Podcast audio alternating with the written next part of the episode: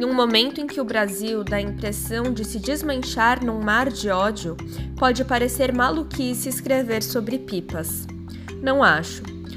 Soltar pipa, fazer churrasco na esquina, sambar, jogar futebol, ir à missa, bater palmas no terreiro, macerar as plantas que curam, benzer quebranto, intuir as chuvas, lembrar os mortos, ler os livros, desfilar na avenida, temperar o feijão são formas de construir sociabilidades mundanas capazes de dar sentido à vida reverenciar o tempo e instaurar a humanidade no meio da furiosa desumanização que nos assalta.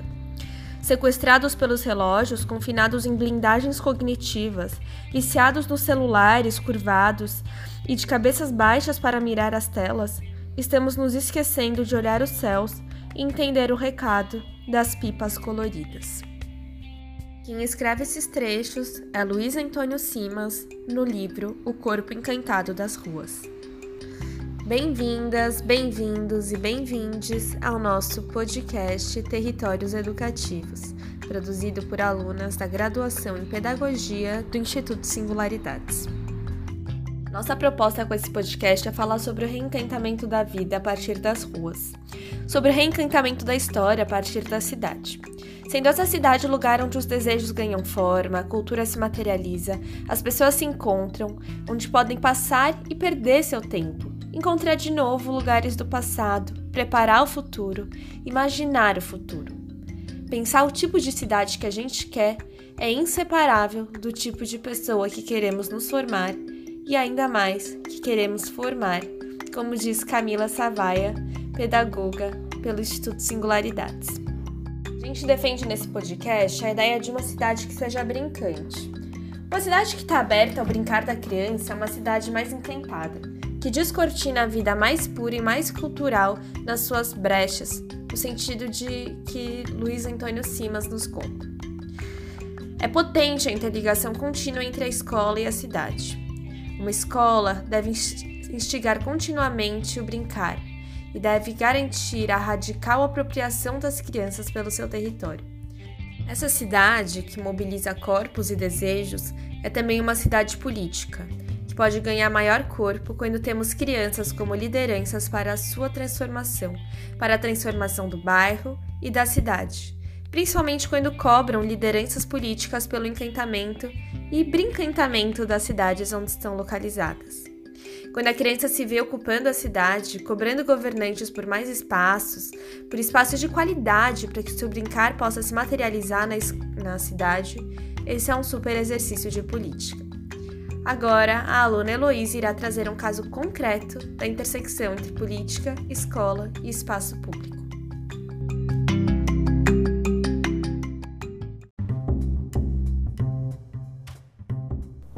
Pessoal, eu sou a Heloísa. E tive a oportunidade de escutar Susana Fontenelle contando um pouco sua experiência com o FOCA, o Fórum da Criança e do Adolescente. Apresentando como uma prática de democracia nas escolas públicas da região de Pinheiros e, ao mesmo tempo, questionando a validade dessa afirmação.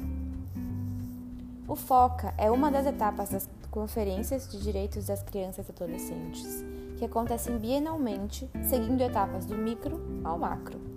Iniciam-se em atividades regionais, que são chamadas de conferências lúdicas, onde entra o FOCA, passam pelas mesmas etapas municipais, estaduais e, por fim, chegam à etapa nacional. Em uma conversa bastante descontraída e horizontal, a Suzana nos contou um pouco sobre o Fórum, um espaço que existe para que as crianças e os adolescentes de escolas públicas de ensino fundamental da região de Pinheiros possam vivenciar territórios educativos através do levantamento, que é realizado pelos participantes, de problemas vividos por eles, sejam eles relacionados à escola, ou ao seu momento de vida, sua discussão e então formulação de sugestões que são levadas ao poder público. Como não existe nenhum tipo de obrigatoriedade em relação à participação, o evento tem como base a iniciativa dos professores, e por conta disso, segundo a própria Suzana, muitas escolas se candidatam pelo Grêmio Estudantil já funcional nas mesmas. Assim, ela reforça a grande importância desses espaços para os alunos. O evento conta com um tema principal e oficinas, dinâmicas, trabalhos em grupo e falas de convidados que os alunos podem escolher participar. Os temas são bastante variados, contemplando sexualidade, bullying e direito ao transporte público e à comunicação, por exemplo. Apesar de as escolas públicas de Pinheiros serem escolas passagem, ou seja, os estudantes não moram na região e muitas vezes só têm possibilidade de frequentá-la porque seus responsáveis trabalham ali, o FOCA se constitui como uma rede de apoio, como um lugar de escuta empática em relação aos alunos e uma oportunidade para que os mesmos possam transformar o local onde vivem. É de extrema importância que as escolas reforcem o poder de mudança que existe em cada um dos estudantes e mostrem a eles as possibilidades que têm de agir ativamente em qualquer território. Obrigada, Elo. Agora a gente vai passar a palavra para Camila, que vai contar um pouquinho sobre as intersecções entre literatura e cidade.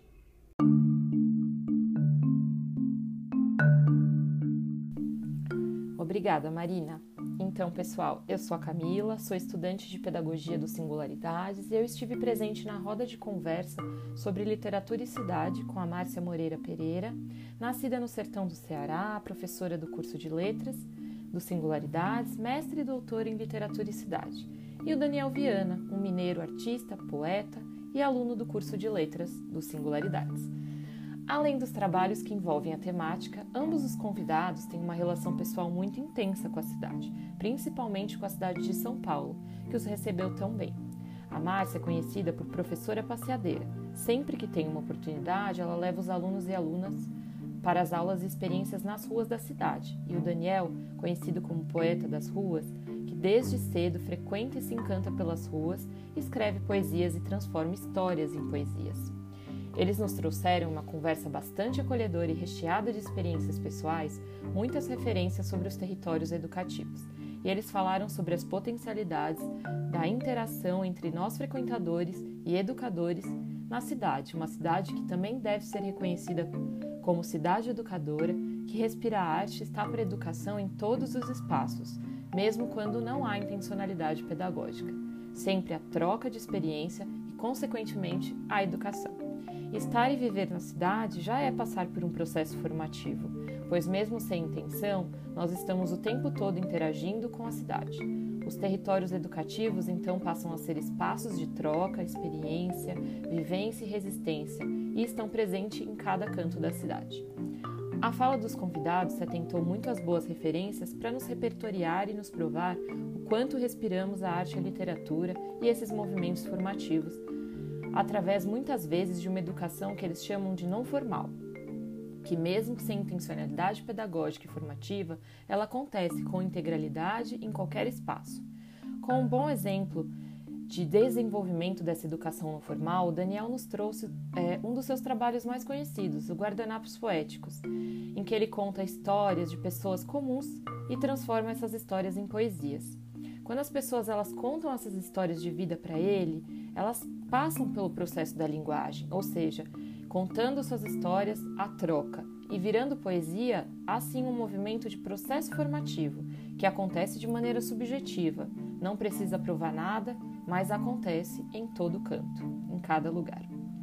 Contudo, eles comentam que a educação não formal pode, ser, pode sim dialogar e interagir com a educação formal da escola.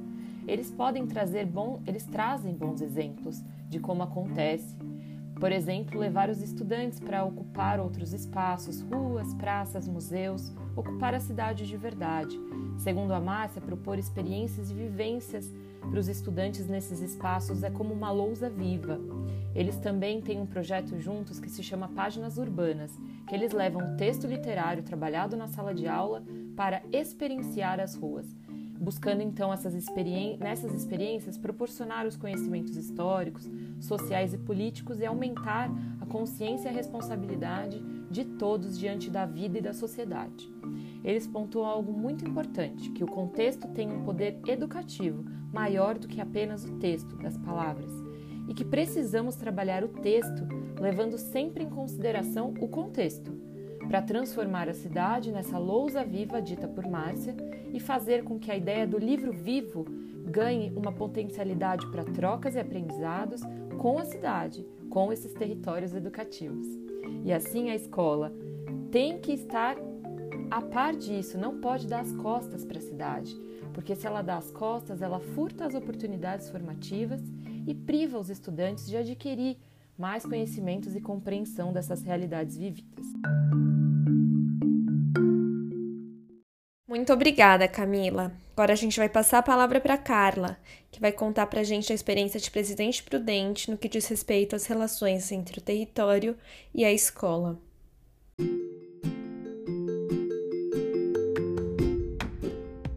Obrigada, Marina. Bom, pessoal, meu nome é Carla e para finalizar, eu vou falar um pouco sobre o que aconteceu na sala 2, que tratou do programa Cidade Escola. No caso, nós tivemos a oportunidade de ouvir a professora Sônia Pellegrini, ex-secretária da Educação da Prefeitura Municipal de Presidente Prudente e formadora na Associação Cidade Escola Aprendiz.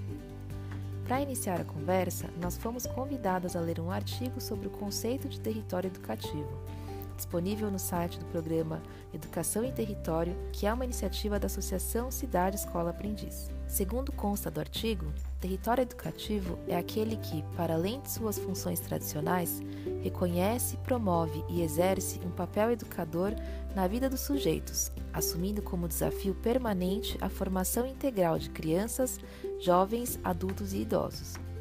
Nos territórios educativos, as diferentes políticas, espaços, tempos e atores são compreendidos como agentes pedagógicos, capazes de apoiar o desenvolvimento de todo o potencial humano. Assim, partindo desse conceito, a professora Sônia Pellegrini falou das quatro premissas necessárias para a construção desses territórios, que são a participação e controle social, escolas que se reconhecem como agentes de transformação do território, intersetorialidade e acesso aos bens culturais da cidade. Nesse contexto, a professora ressaltou a importância do trabalho conjunto entre as secretarias municipais para viabilizar projetos e políticas públicas na área da educação. Ou seja, para implementar um território educativo, é essencial fazer parcerias e convênios com os entes públicos e privados locais, assim como envolver todos os atores presentes na região. Além disso, a professora destaca a importância da construção de um currículo municipal na perspectiva histórico-cultural, para garantir que seu território de aprendizagem seja respeitado com todas as características de sua cidade.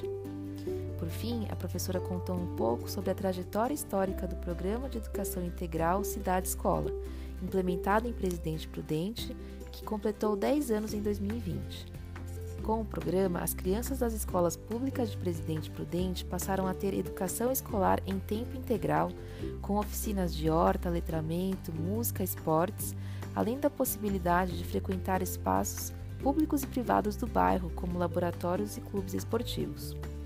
A professora ressalta que o sucesso do programa se deve à atuação conjunta da escola com as secretarias municipais e do envolvimento das famílias, moradores e trabalhadores da região.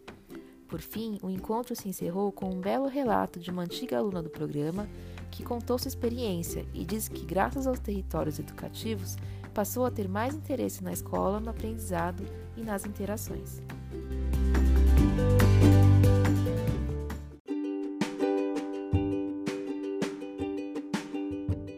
Muito obrigada, Carla. Bom, nosso podcast está chegando ao fim e a principal ideia que a gente quis trazer aqui para vocês é a de uma apropriação radical das crianças e dos jovens pelo seu território. É a cobrança contínua por uma cidade, por um bairro que seja mais encantado, por ruas que sejam mais brincantes.